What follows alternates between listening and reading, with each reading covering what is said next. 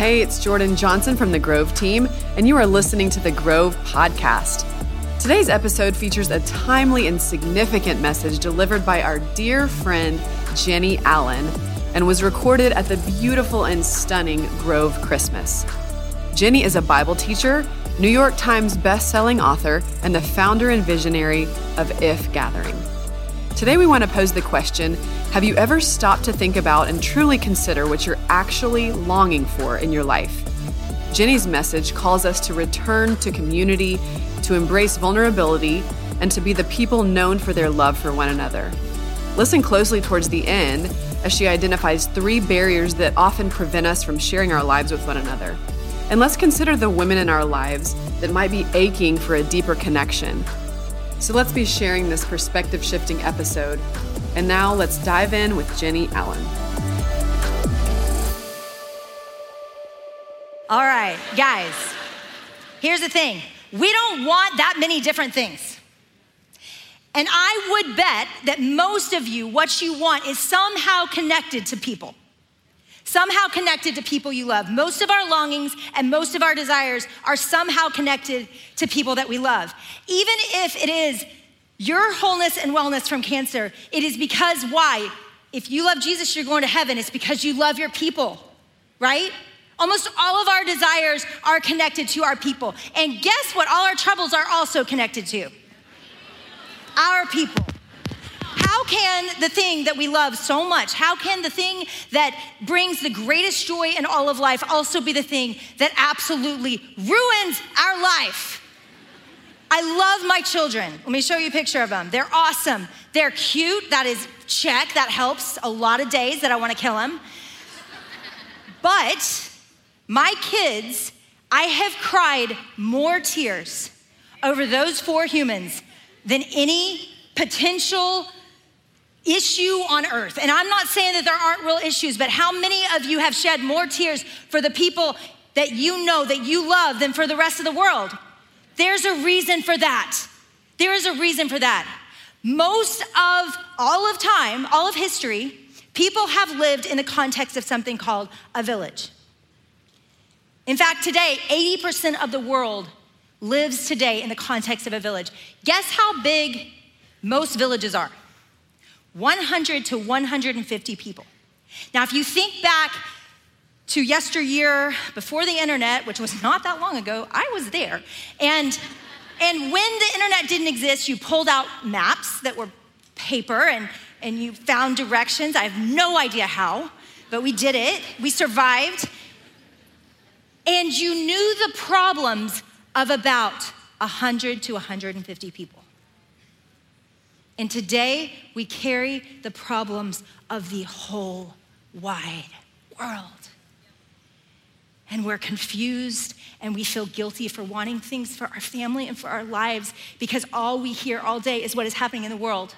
Now, let me tell you, I am not suggesting we put our head in the sand. There is a reason that in this generation, we know what's happening in the world. We get to be the church to the world. We get to play a part in what God is doing in the world. But we need to be honest and we need to be sober about why. Every single person I know, including myself today on the plane during turbulence, has anxiety.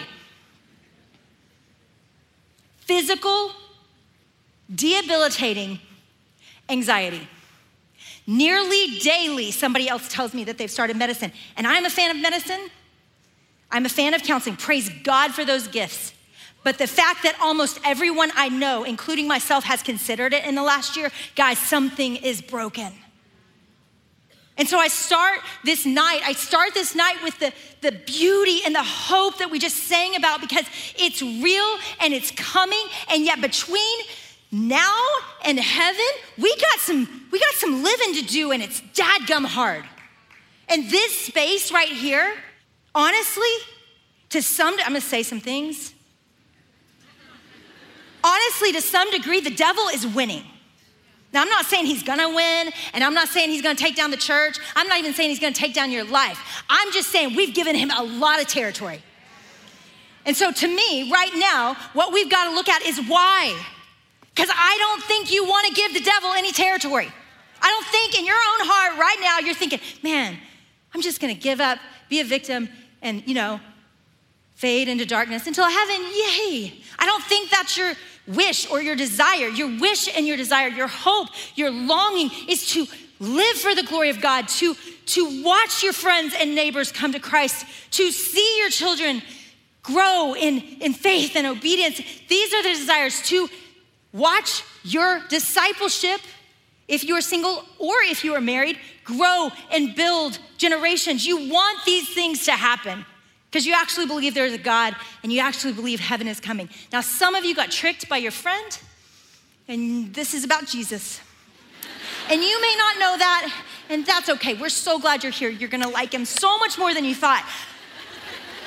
But to the rest of us, that you know you were coming to sing to Jesus. You know that your ache, that the sadness and the anxiety, that Jesus is the answer, but how do I actually make him the answer? What is broken? What do we want? What are we longing for? And this is my case to you tonight. My case to you tonight is that we have never been more isolated on earth. We have never lived more isolated and separated from each other in history. Every generation that has lived on earth, I will make the case, besides Adam and Eve, but they, they did have each other. We are the most isolated generation in the world. And that's terrifying. And that's terrifying for a few reasons because this book that, that many of us love, this book that many of us depend on, and it teaches us how to live and, and what to hope for and what, what our, who our God is and what He has planned for us. This book, it is not even a call to community, it assumes it. It assumes it from the very, very beginning. Let's start at Genesis 1. He builds a man, he sets him on the planet. Looks at the man. Everything's good except it is not good for man to be alone. It's the first proclamation he makes over the guy. He's like, hey, you're great, Adam, but not alone. You're not good alone. It is not good for man to be alone. He starts the whole book and he says it's not good for man to be alone. And then he says, he reveals the Trinity in the very beginning. He doesn't always do that throughout Scripture, but he does in the very beginning. He says, and we created them in our image. In love, we created them.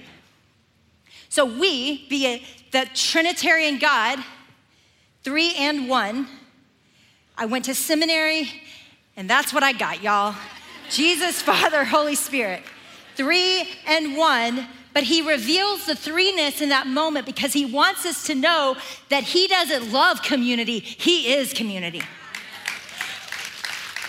And therefore, he sets a man, and the first thing he says about him is, It's not good for you to be alone, emphasizing you're in our image. That means that you don't need community, you are communal. You don't need relationships, you are relational. And I, I, I tread lightly here tonight because I know that what I'm going to say tonight is going to actually be very uncomfortable for all of us. And the reason I can say that with great confidence is I have never met someone that, that really gets along with everybody. There are very few people, I'm sure you might be one of them, you have never had a fight. But then I would say, then you're fake. and now I don't like you. So I'm gonna just bet that every one of us on this subject has a lot of brokenness. And it's really fun to come on Christmas at the Grove and talk about a place that every single one of us has a tender place of brokenness. But we're gonna talk about it. Because, guys, let me just tell you, we have, in my opinion, we have as a generation a choice to make right now. And we are either going to drift further and further into this isolated thing that we have going on in the world right now, or we are going to change it. And it is my hope that we change it. This isolated thing that we have going on right now, before COVID, three in five said they were lonely. I would guess we're at four and a half out of five right now. What I know is that most of us are lonely. And some of you are good at this. But I bet you in the last month to two months, there has been a moment where you still have felt lonely. I am not good at this. I've had multiple people quit me. Like, just say the words, I'm quitting you. it's a horrible thing to say to someone, but they've said it. And I don't blame them looking back. But what I want you to know is that this is life. This isn't a part of life, this is life. Some of you are about to head home to see relatives during Christmas, or all of your relatives are going to descend on you. And the last thing you are going to be thinking in the middle of that chaos, when everyone is talking about politics at your table, is that this is life. You're not going to be thinking that. I'm going to go ahead and call it right now. But I'm still telling you, this is life. This is the fullness of life that God talks about, that He promises us. This book was written from community to community. When I researched this, I spent about a year researching the Bible and researching history and looking at how people live because I'm genuinely curious why is it so broken right now? And when I look at this book specifically, it was actually interesting to build a case for community because the whole thing's just about it. Like, I love scriptures you can say at the right moment, and it perfectly sums up exactly my point of, of this and like hey, God's heart for this. And the reality is, most of the Bible was just written to people groups. It began with the Trinity. The Trinity created a family. A family became a people group. A people group grew and grew and grew until Jesus came into it, and that people group spread out into local churches. There was never a phase of time that God wasn't thinking about a group of people doing life together. The whole book was written for it. The whole book. It was really hard to like pull out, okay, this verse. That tells you unique community. There are a few. Encourage each other as long as it is called today, so that your heart is not hardened by sin's deceitfulness. I like that one. And the reason I like that one is because then, guess what that reveals? We are at war. And guess what protects us? Guess what equips us? Guess what causes us to win? It is people, it is meeting together as long as it is called today. It is encouraging each other. It's why people need to come back to church.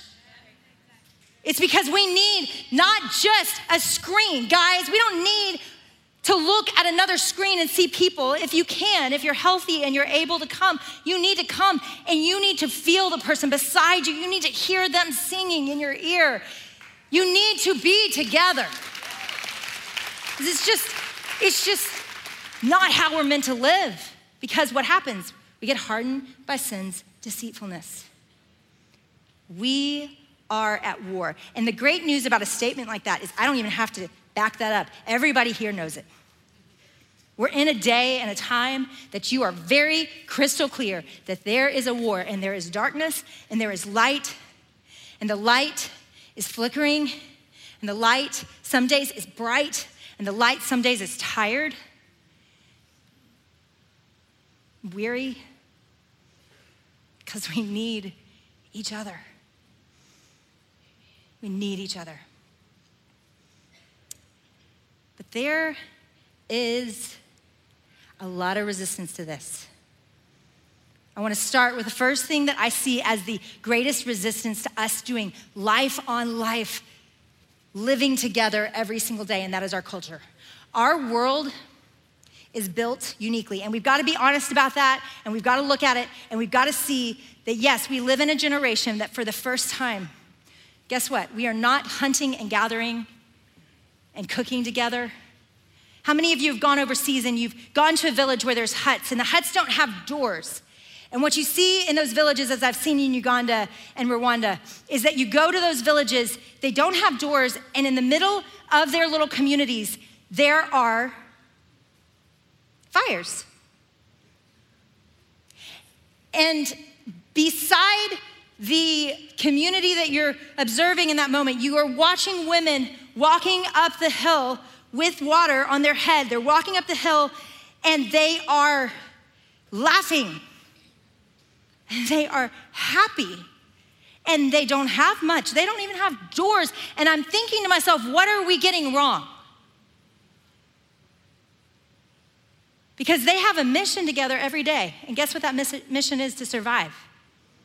My friend, Pastor Charles, he's a pastor in Rwanda, and he came over to visit me in the US, and, and he and I were talking about this, and he said, he said, Jennie, it makes me so sad when I come to America because you all don't need each other.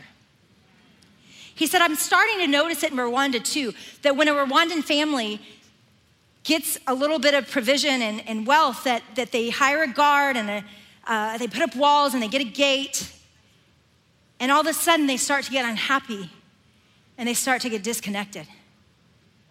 And my heart broke because I, I thought, what if we have this all backwards? Everything about the way people have lived throughout generations, we no longer do. We Amazon what we need. We barely borrow a ladder. We barely borrow an egg. Like I grew up going down the street to my neighbor's house and borrowing an egg, right? And then they would borrow the egg back because that's what you did. I don't know why it wasn't always an egg, but it was always an egg. It's what you did, it's what you borrow. When was the last time you knocked on your neighbor's door and asked for something? We don't need each other in our world anymore. And it's broken. The second barrier to this kind of living where we are fully connected and, and we are doing life together day in and day out is pain and shame. And for many of you, this is the one. Culture, you don't know about that. You hadn't thought about it in a while. Maybe you haven't visited a different country. I remember even going to Italy and I walked in a little grocery store of all these strangers and they all stopped and looked at me and my husband and my kids and basically were like, Who are you? What are you doing here? And I was so blown away. They all know each other. We were strangers in this little grocery store. See, something about our culture is changed. But for many of you, this shame and pain, this is the biggest barrier. This is the thing that has happened to you over and over and over again. So, why would I trust people? Why would I let people back in? Because I have been quit and I have been hurt and I cannot do it anymore. I'm guessing it is not just me that has been quit. And the third thing that I see as the greatest barrier to this, and this one's such a big, fat bummer, is the devil. So we have a world that fundamentally does not lend itself to this, that we need to be honest about. This is just not the world that we live in in the West currently, right now. We set alarms, we live as a nuclear family or as a group of roommates or even as a single by ourselves. And guys, nuclear family wasn't even a thing until the 50s, and it was a marketing campaign to define family now as two people and two and a half kids so that they could sell more toasters. See, family throughout history has always been aunties, uncles, grandparents, and all these strangers that just got adopted into our family that we call auntie and uncle. That's how it's supposed to be. So culture is fighting it. People are idiots and they're so mean and they hurt us. And they're not safe when we share our desires, and they're not safe when we share our sin and they hurt us and they, they make it where we don't want to be vulnerable because why would we when we keep getting hurt? For me, that one got me because I was a pastor's wife. That's the end of that story.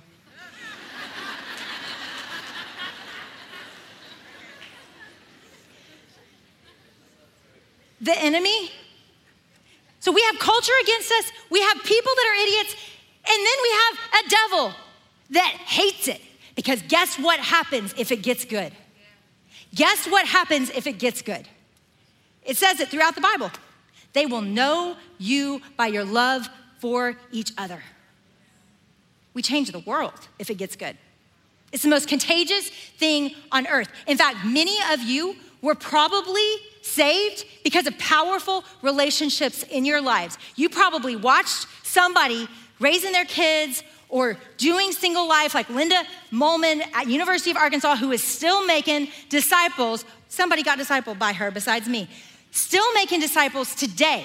When I was in college, she was discipling me and all my friends, and now today she's discipling all my daughter's friends. Like she has not stopped for all those years.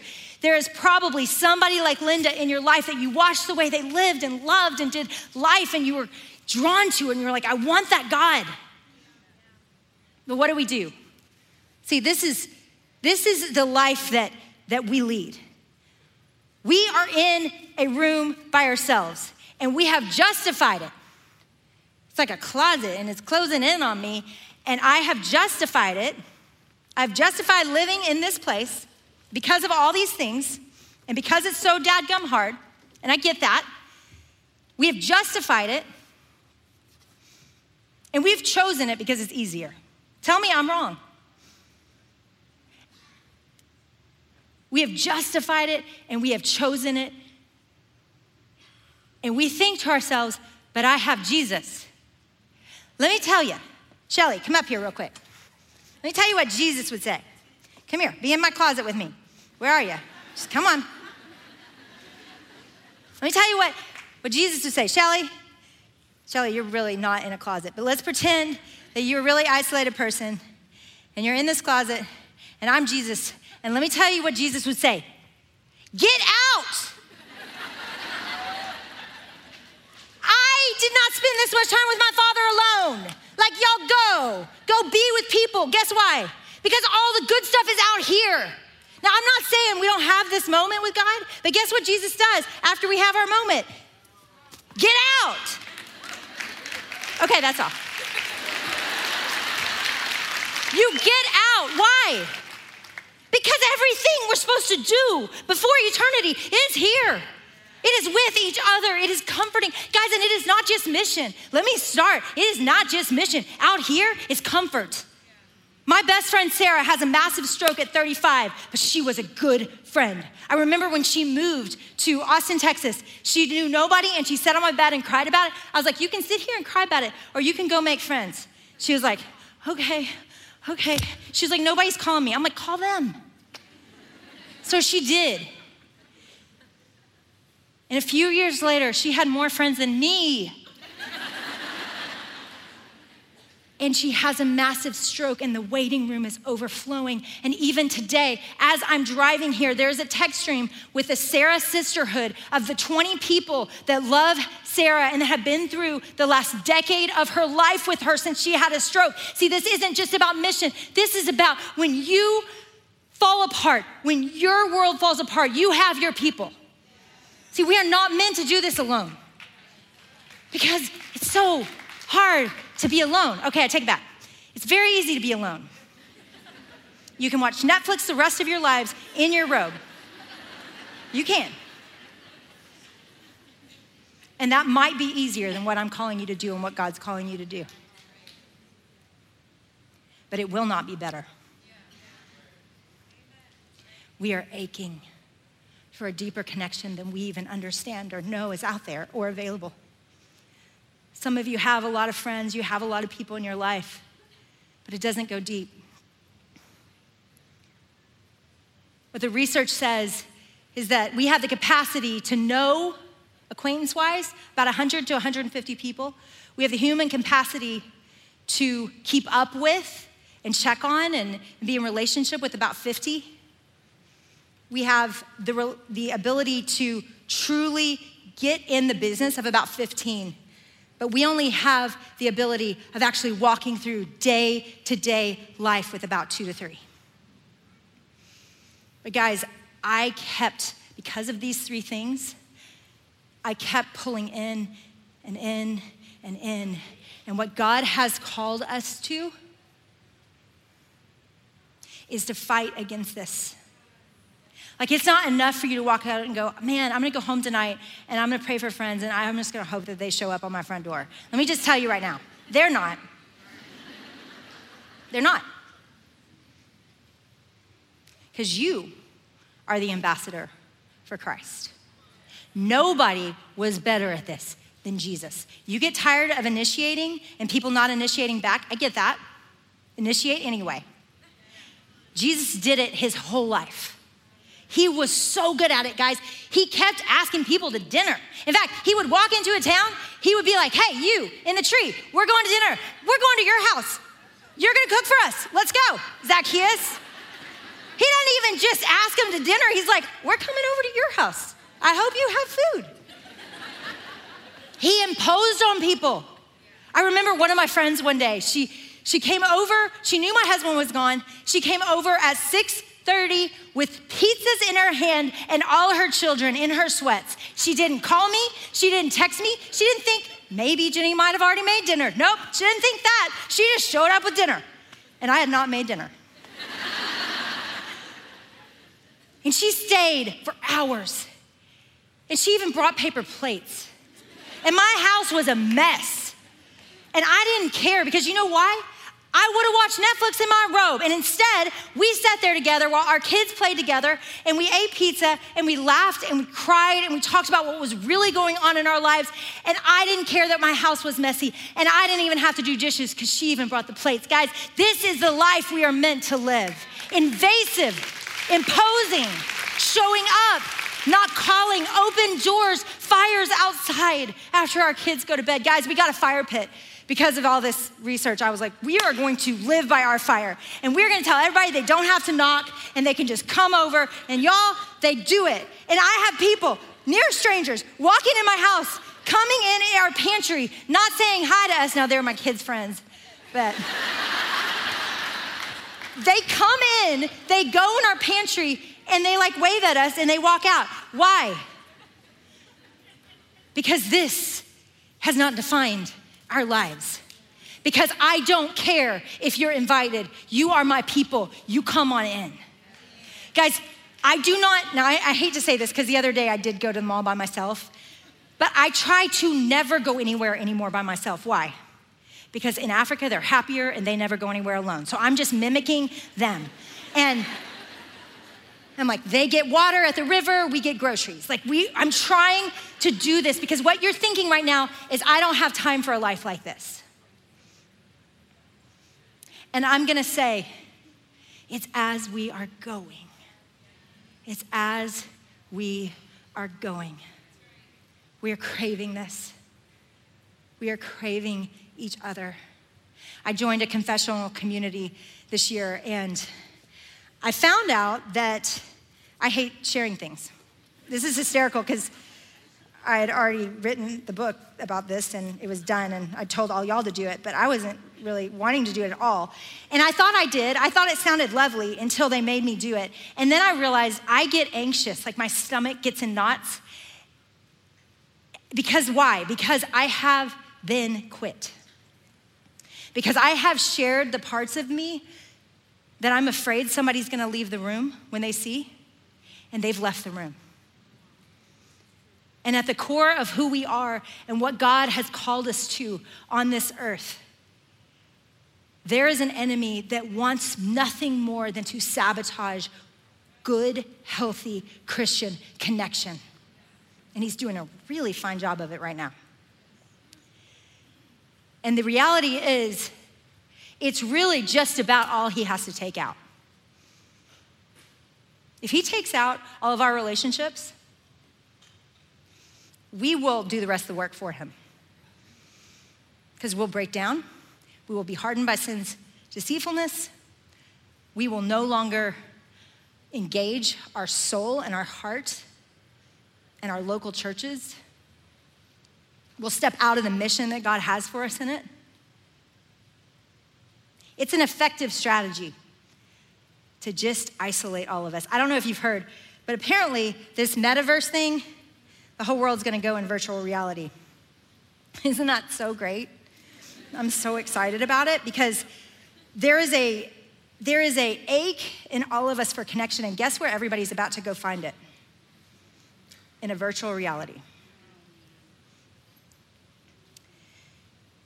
because it's easier to put on an avatar costume and look better and come into my clean house in this virtual world and meet a guy in this virtual world. It's easier to do life there because the Bible calls us to really beautiful connection, difficult connection. You ready? I'm going to read you some of the ways the Bible defines community. Admonish one another, be at peace with one another, forgive one another, be of the same mind toward one another, give preference to one another, bear one another's burdens, be subject to one another, love one another. All those sound so lovely and beautiful, but I rewrote them about what we're actually doing, and it's a complete disaster. Look at your friend and tell them what they're doing wrong. That's what it says to do. Love so completely you are willing to be rejected by someone. When someone ransacks you, just let it go. When you mess up and feel so ashamed you want to hide, go instead and say it out loud to someone who might use it against you. When someone is selfish and horrible to you, give them preferential treatment. When your person is crying on the bathroom floor, get on the floor and cry with them. When you feel misunderstood, don't run. Y'all, this is what God's called us to. It is messy, it is costly, it is hard, and it is where life is. Right now in Afghanistan, there are people fighting for their lives. And I know that that feels like a million miles away, but but I have friends over there right now, and I wanted to tell you some of the things they say about the way that they live over there. This is, this is what my friend said. In the last year, Pastor Charles, I mean, Pastor X, if you've ever heard his story, it's unbelievable. He said, Hey, there's no division, there's no infighting right now because persecution keeps you clean. He said, We need each other, we protect each other. We couldn't live a day without encouraging and eating with each other. And when quarantine happened, 20 of us, including kids, moved into a house together so that we wouldn't have to do those months alone. Most of us have lost our families because we follow Jesus, and we are each other's family, and it's not easy. Many of the people that are following Jesus are former Taliban, listen to this, these house guests, former Taliban prostitutes, murderers, and drug lords. And he just said it without breaking a face. You know, I mean, these are his friends, and they're living together in a house with their kids. That was hard. and it's not easy, but we love each other and we need each other and we would die for each other. See, he says this true discipleship isn't something you do once a week. It's what you do every day because that's when you get to know people. It's when you're with them during the good and the bad, when they're sick, when they're healthy. That's what brings true family. The blood of Christ makes us a family. We come and go to each other's houses. We don't have to call, we just go. It's a family. We eat meals together, we go and disciple people together. And then this week, I heard another story of a believer who was rescued out of Afghanistan. And she said, I want you to put me back in. And they said, You realize if we put you back in, you're probably gonna die. And she said, I know. But I cannot leave the people that love God that are there.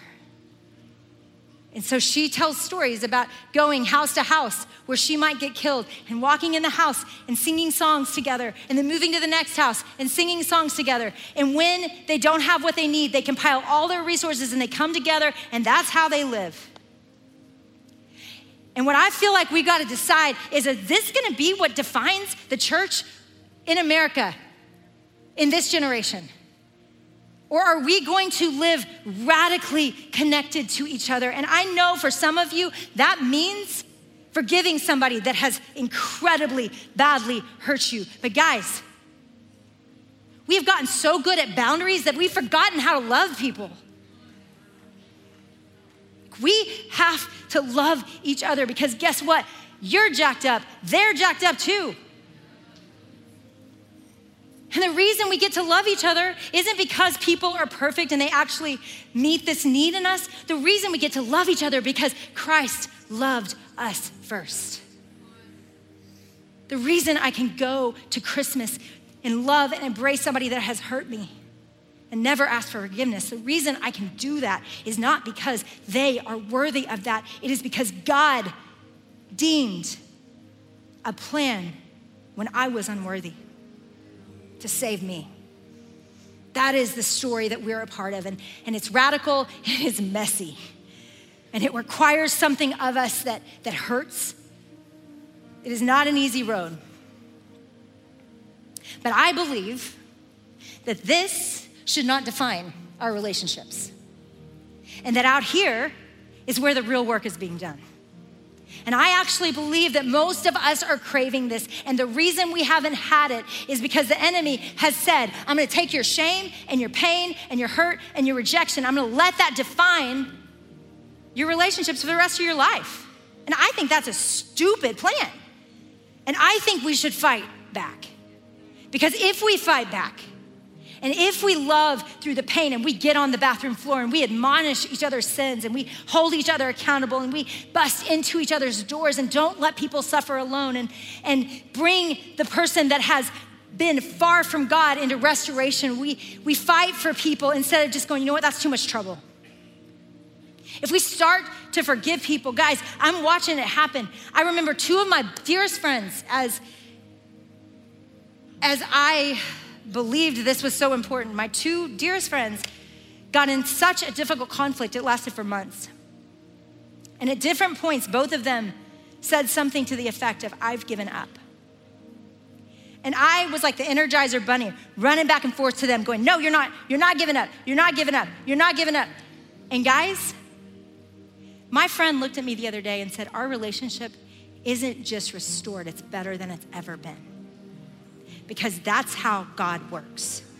Because that's what the blood of Jesus does. It restores, it heals, it redeems, it repairs. And not always, I'm not saying there's never a time for boundaries. I'm not saying there's never a time to, to take a toxic relationship. I'm not saying, y'all, y'all hear me. I'm just saying we've, we've used that excuse to not forgive people. We need each other.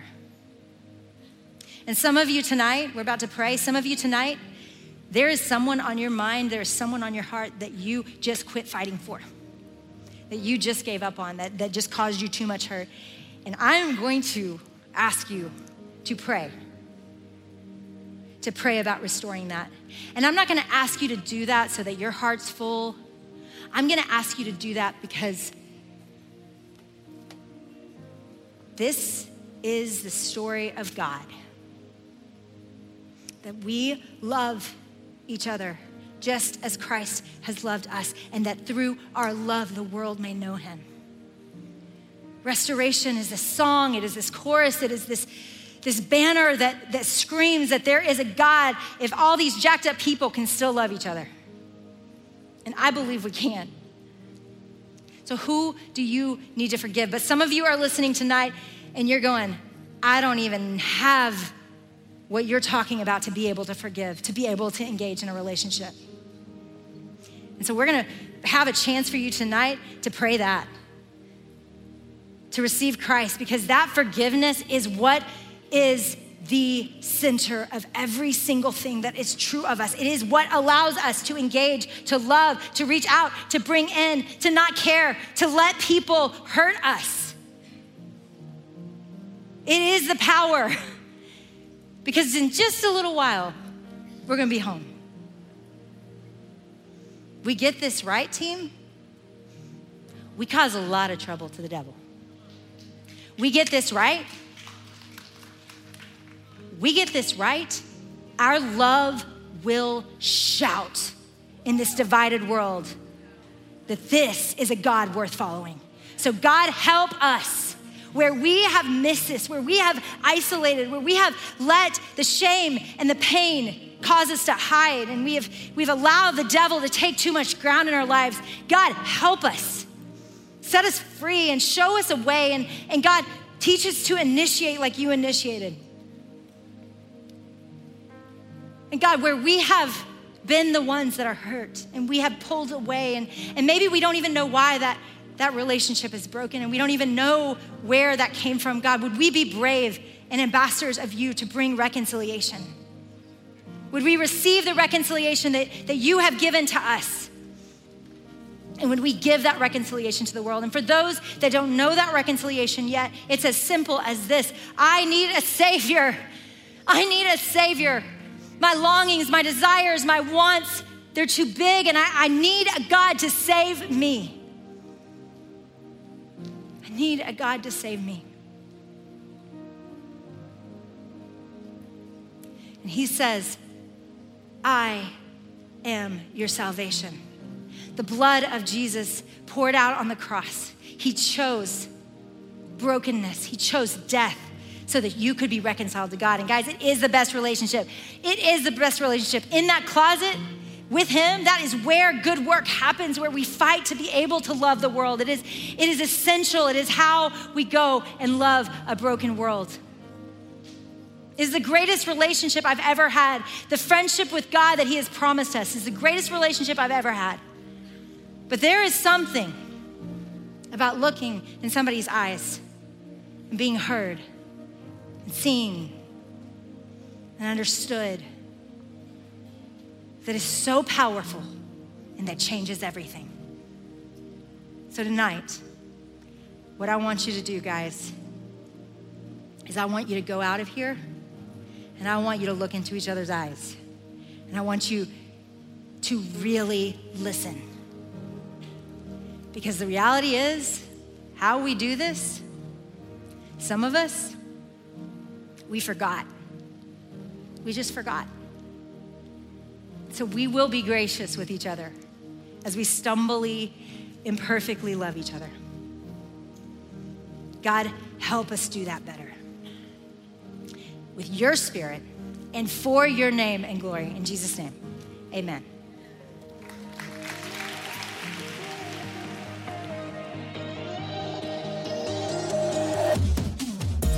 What an awesome reminder that we are called to live in community and to walk through the good and bad together, and maybe even borrow an egg from time to time. Be sure to check out jennieallen.com for more resources from Jennie, including her latest book entitled Finding Your People. If you live in the Atlanta area, we'd love to see you at our upcoming Grove gatherings, so check out our show notes to learn more about the Grove, the Flourish mentoring journey, and how to stay connected with us. We'll catch you next time on the Grove Podcast.